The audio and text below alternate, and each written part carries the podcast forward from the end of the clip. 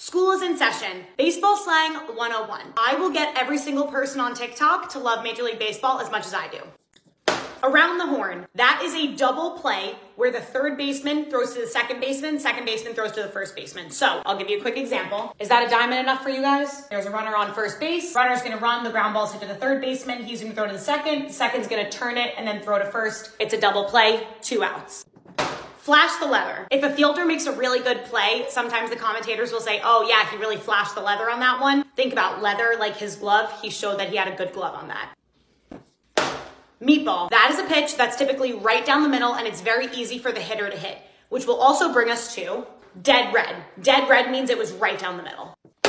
Oppo. If somebody ever said, oh, he went oppo, that just means that the hitter hit the ball to the opposite side of wherever he's standing. So if it's a righty, he hit it to right field because that's the opposite side of the field. If he's a lefty, he hit it to left field.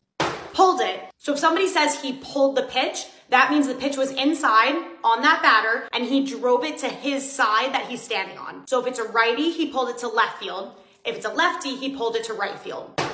Take. That just means don't swing. This will happen when there's three balls and no strikes on the batter. Think about it. He's one ball away from walking. He'll say, take the pitch, don't swing, because it could be a ball and he could get first base. I hope that helps and make sure to tag your friends that know nothing about baseball in the comments so we can all collectively learn together. Short Cast Club